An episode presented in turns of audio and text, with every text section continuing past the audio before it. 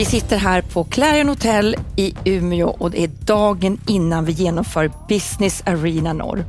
Och runt oss har vi en live-publik. Jätteroligt att ni är här. Varmt välkomna. Och nu ska vi under den närmaste halvtimmen fokusera på besöksnäringen med rubriken Positiv trend för besöksnäringen i norr trots tuffa tider. Jag heter Elinor Persson och har fått förmånen att leda det här samtalet och mina fantastiska gäster är jag heter Gabriella Hedvall. Jag jobbar som VD för Visit Umeå som är Umeå och Umeåregionens destinationsbolag. Välkommen hit. Tack. Frida Westlin heter jag, jobbar som arkitekt på Arkitekterna Krok och Tjäder i Göteborg. Där är jag ansvarig för vårt affärsområde hotell, vilket innebär att jag ritar hotell dagarna i ända. Bland annat det här hotellet som vi sitter på idag. Det ska vi återkomma till. Välkommen. Och Victoria Andersson heter jag, är hotelldirektör här på Clarion Hotel Umeå där vi sitter. Nystartade hotellet från i höstas och drygt ett halvår har vi varit igång. Och vi älskar inredningen. Det är superfint ritat hela huset så det är fantastiskt att få driva den här verksamheten här i Umeå. Men Frida, hur känns det att gå omkring i ett hotell som, som har varit din bebis under så lång tid? Jo men det är ju eh, fantastiskt eh, att få uppleva det. Att man verkligen, ja, från att ha suttit med ritningarna varje dag eh, i flera år och att få uppleva dem i verkligheten, det, det är stort. Jag förstår det. Gabriella, vad ingår i begreppet besöksnäring?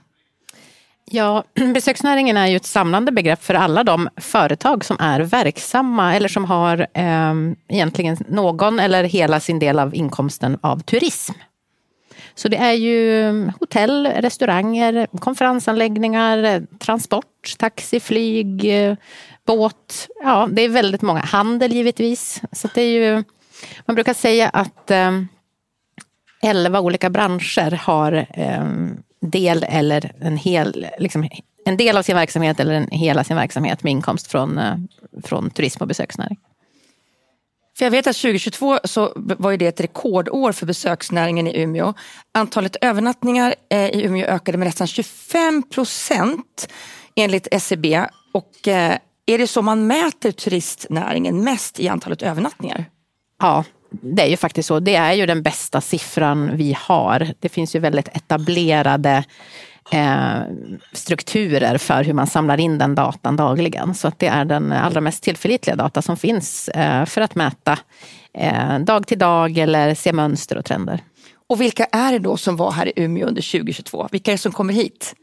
Var kommer de ifrån? Ja, det kommer från land och rike runt. Såklart för oss här på Clarion så är det mycket närområde, mycket Västerbotten överhuvudtaget. Men vi är ju en stor konferensverksamhet så att vi har mycket gäster som kommer söderifrån också och även internationella gäster. Eh, dels Finland som är väldigt nära med båten över till Vasa. Eh, mycket kunder som kommer därifrån. Är det grannländerna som är mest förtjust i den här delen av landet? Ja, men eh, så är det ju. Såklart eh, så är ju de svenska besökarna absolut störst, men vi har ju alltid varit eh, ett populärt resmål för finska besökare eftersom att vi har färjan över till Vasa.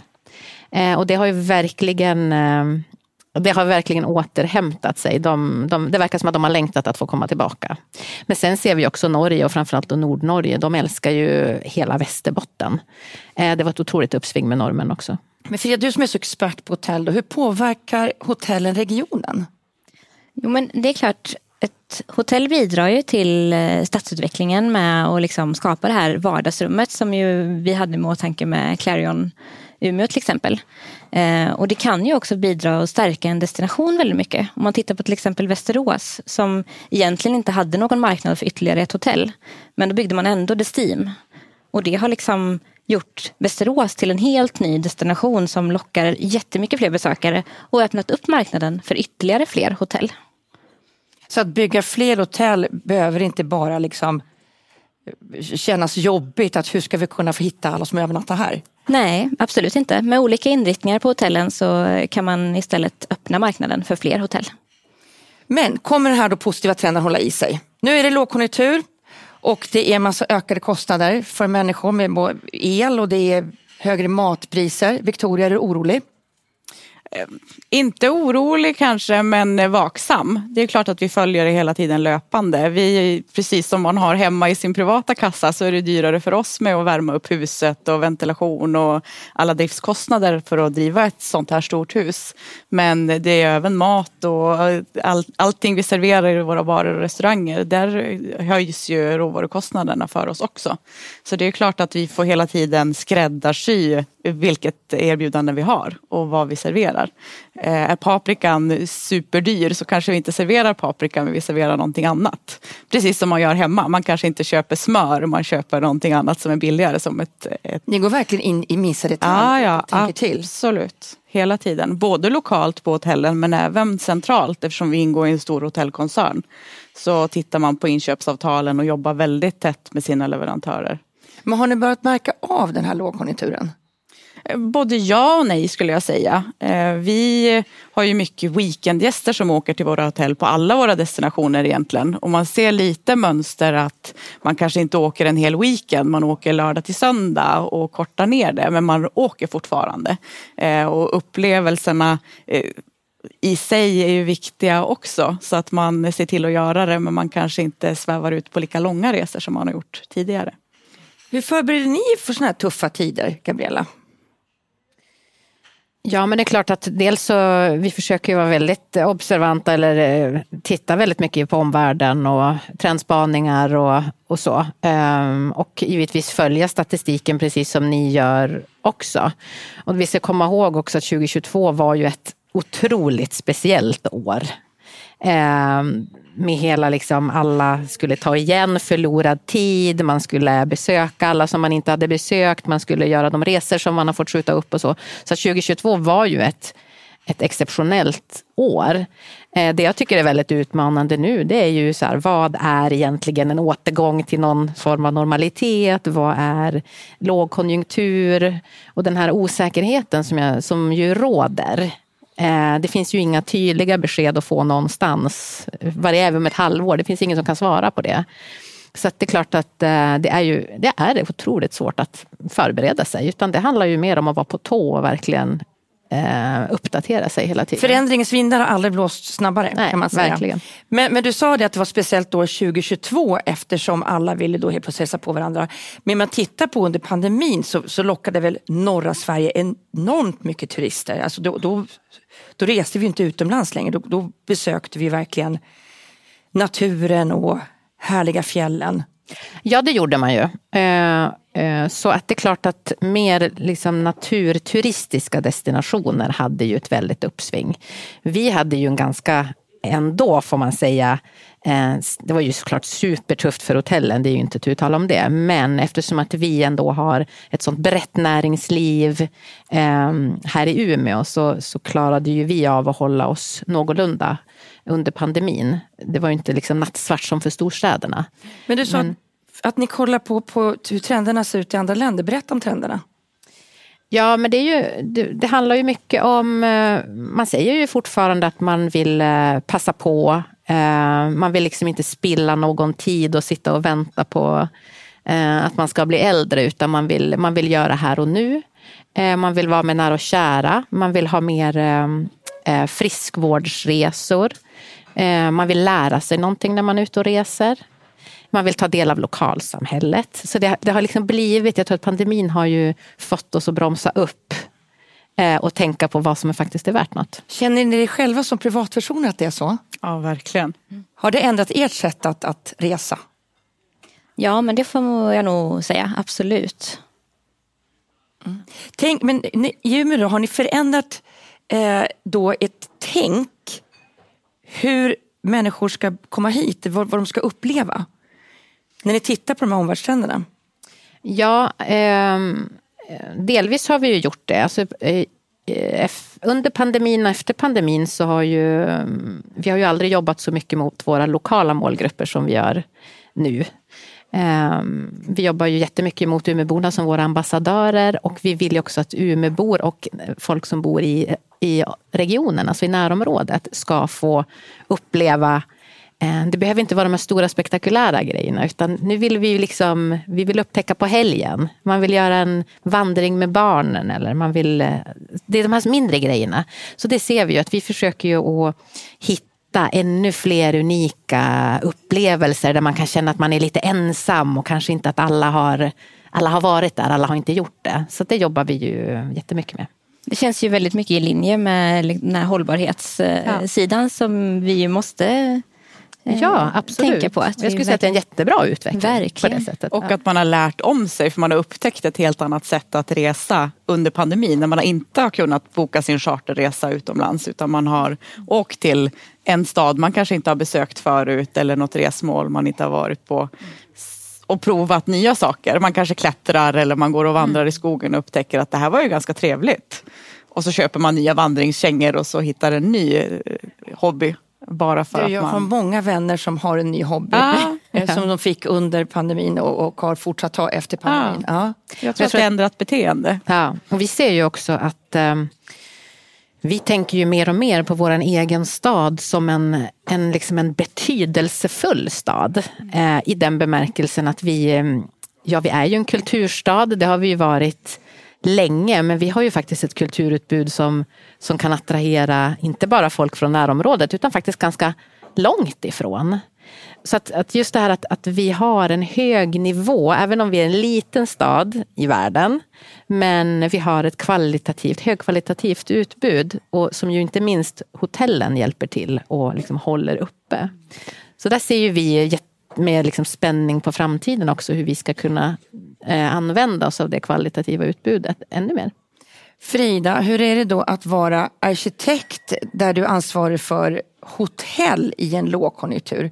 För det byggs väl inte så mycket hotell under en lågkonjunktur? Nej, det skulle man kunna tro. Än så länge har vi faktiskt inte märkt av så jättemycket avmattning. Och det vi också ser är att eh, många är ju lite efterkloka efter pandemin då man säger åh vi skulle ha byggt under pandemin. Då hade vi ju stått rustade för 2022. Eh, så att jag tycker ändå att det fortfarande finns ett liksom, intresse av att faktiskt utveckla och bygga hotell. Och att man snarare ser lågkonjunkturen som en tid för utveckling och det är då det är läge att eh, bygga. Men hur kan ni då som, alltså du är arkitekt och ni är liksom hotelloperatör och du jobbar med, med besöksnäringen. Hur kan man navigera i en sån här snabbföränderlig tid, Victoria? Ja, men, eh, lite mer lärdom efter pandemin. Vi har ju blivit otroligt mycket bättre på att jobba, samverka tillsammans och vara närmare varandra i alla olika delar av branschen som vi är i. Som Gabriella sa så är ju besöksnäring ett sånt stort begrepp.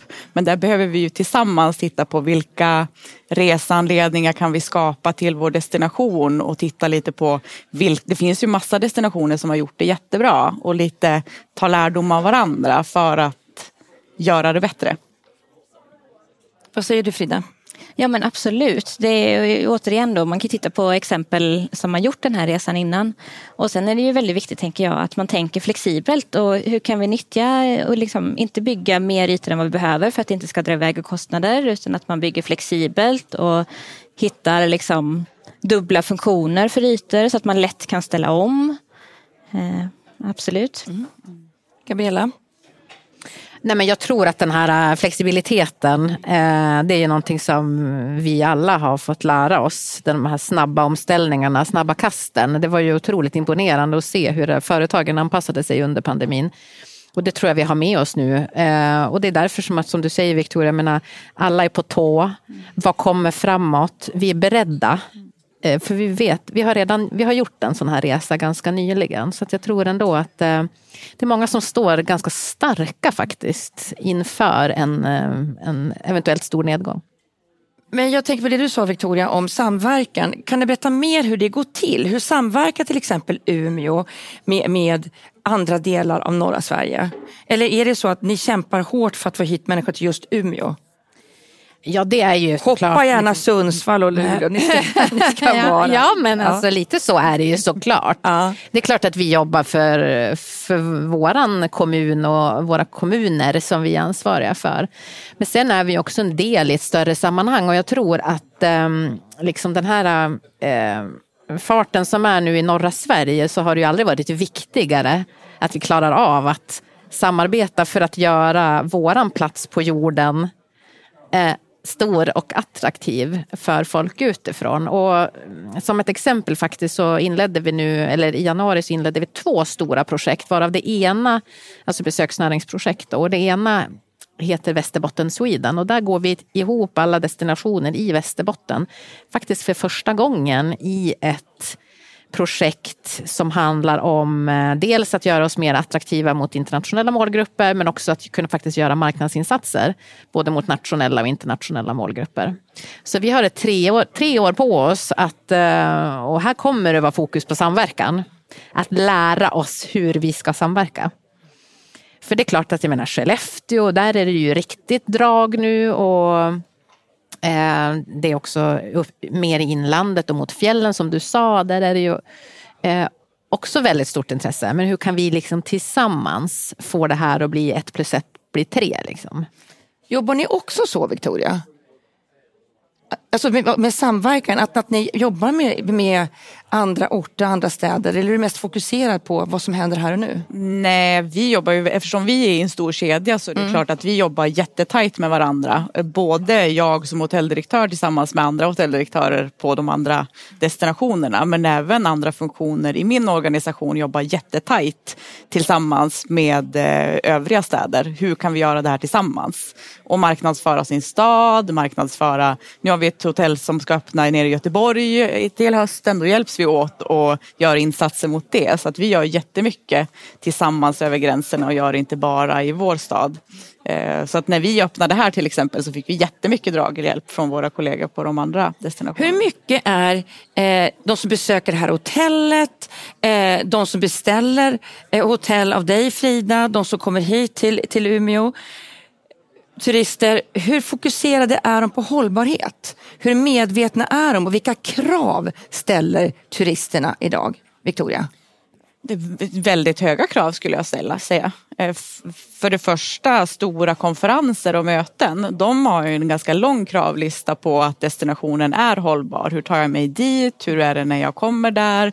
Eh, vilken mat serveras? Hur jobbar den besöksanläggningen jag ska till med hållbarhet? Eh, så det, vi har ju ett jätteansvar där att visa upp staden och regionen som en hållbar plats att besöka. Sen om det är individuella gäster som kommer hit på en weekend övernatt beskattning, ja, men de tycker ju också att det är viktigt. De vill ha kravmärkta tomater på frukosten. Man vill veta om det är eh, äkta dun i duntäcket eller om det är hållbart. Liksom, hela kedjan är superviktig. Och har ni kunnat leverera alla krav?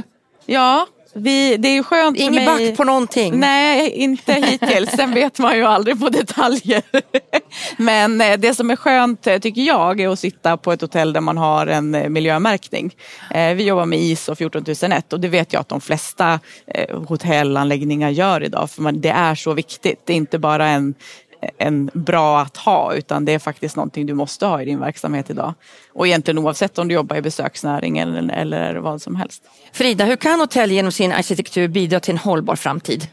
Jo men det finns ju såklart jättemånga sätt. Dels såklart med yteffektivitet och hur man faktiskt nyttjar de fysiska ytorna. För att den, den mest hållbara ytan är den som vi inte bygger. Eh, men sen finns det såklart jättemånga andra sätt att välja rätt fönster och få rätt energiförbrukning. Och, eh, det finns en mängd olika miljöcertifieringar som man kan jobba mot och som också är väldigt viktigt för beställarna. Inte minst i finansieringen av eh, byggnationen så ställer bankerna krav på att det ska vara miljöcertifierat. Men som här var det till exempel en stor fråga med fönsterarea och jag vet att många undrar varför är det inte mer fönster ut mot älven? Och då är svaret att den ligger rakt i söderläge, solen gassar på hela dagen och vi var tvungna för att hålla energiförbrukningen nere i en så kallt klimat som man ändå har här uppe i Umeå.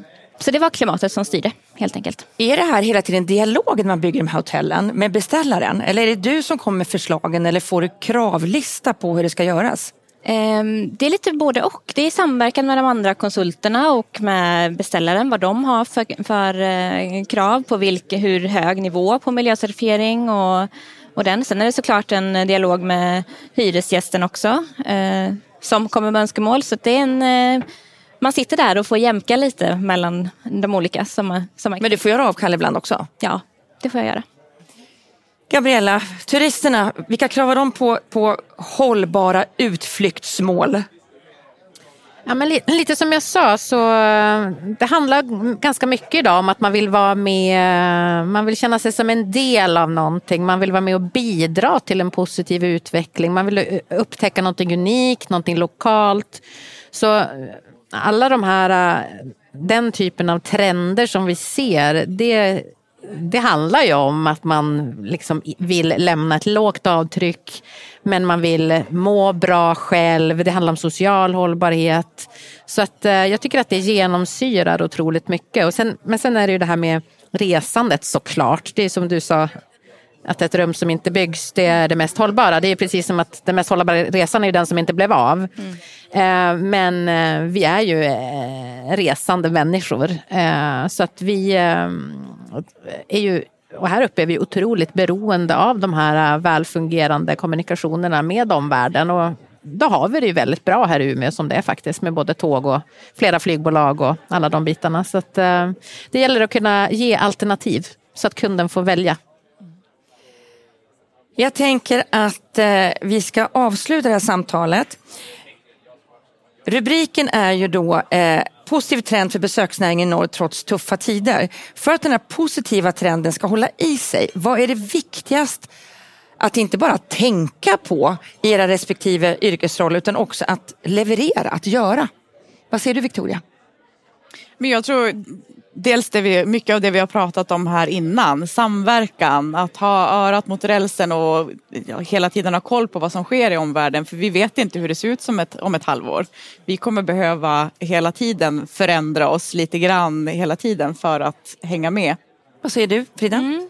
Eh, jag säger högkvalitativa produkter så att vi verkligen konkurrerar med ja, men, säg utlandsresor. Att vi verkligen får eh, besöksnäringen att stanna i, i landet. Ehm, och som jag varit inne på, flexibilitet, flexibilitet, flexibilitet. Är det jobbigt när det, är så flex, alltså det ska vara så mycket flexibilitet? Är det jobbigt att vara på tåg hela tiden och förändra sig hela tiden? Det är klart att det är. Alltså det är ju mot människans natur att Det är precis vad det är verkligen ja, mot människan. Det är det. det alltså vi har det gärna sedan ja. 40 miljoner år tillbaka. Exakt. Um, Ja, så det är, det är klart att det är utmanande att hela tiden vara föränderlig. Eh, sen tror jag med pandemin i ryggsäcken där man gjorde, tog beslut som man egentligen vanligtvis hade suttit och, och bordlagt i ett halvår tog man beslut på på en vecka så var det genomfört redan. Eh, det har ju lärt en någonting att vissa saker behöver inte ta så lång tid och det är bättre att prova och sen backa och så gör man på ett annat sätt.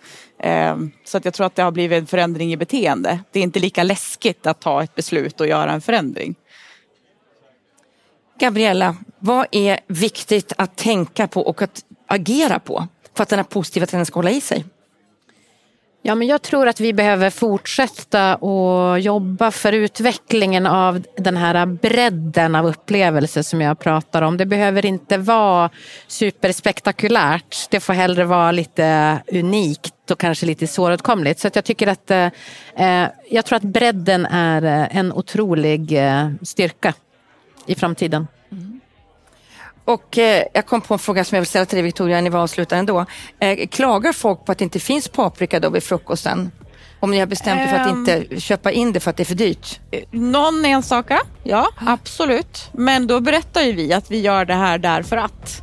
Eh, och jobbar mycket mer med säsongsbetonade grönsaker kanske, för det är ju dels mer miljövänligt också inte bara den ekonomiska. Och att, att vi ska importera bananer från Sydamerika eh, eller kaffe från något annat. Alltså det, när det finns i närområdet så är det bättre att vi tar det där. Och då köper man det för att man vill vara hållbar när man reser.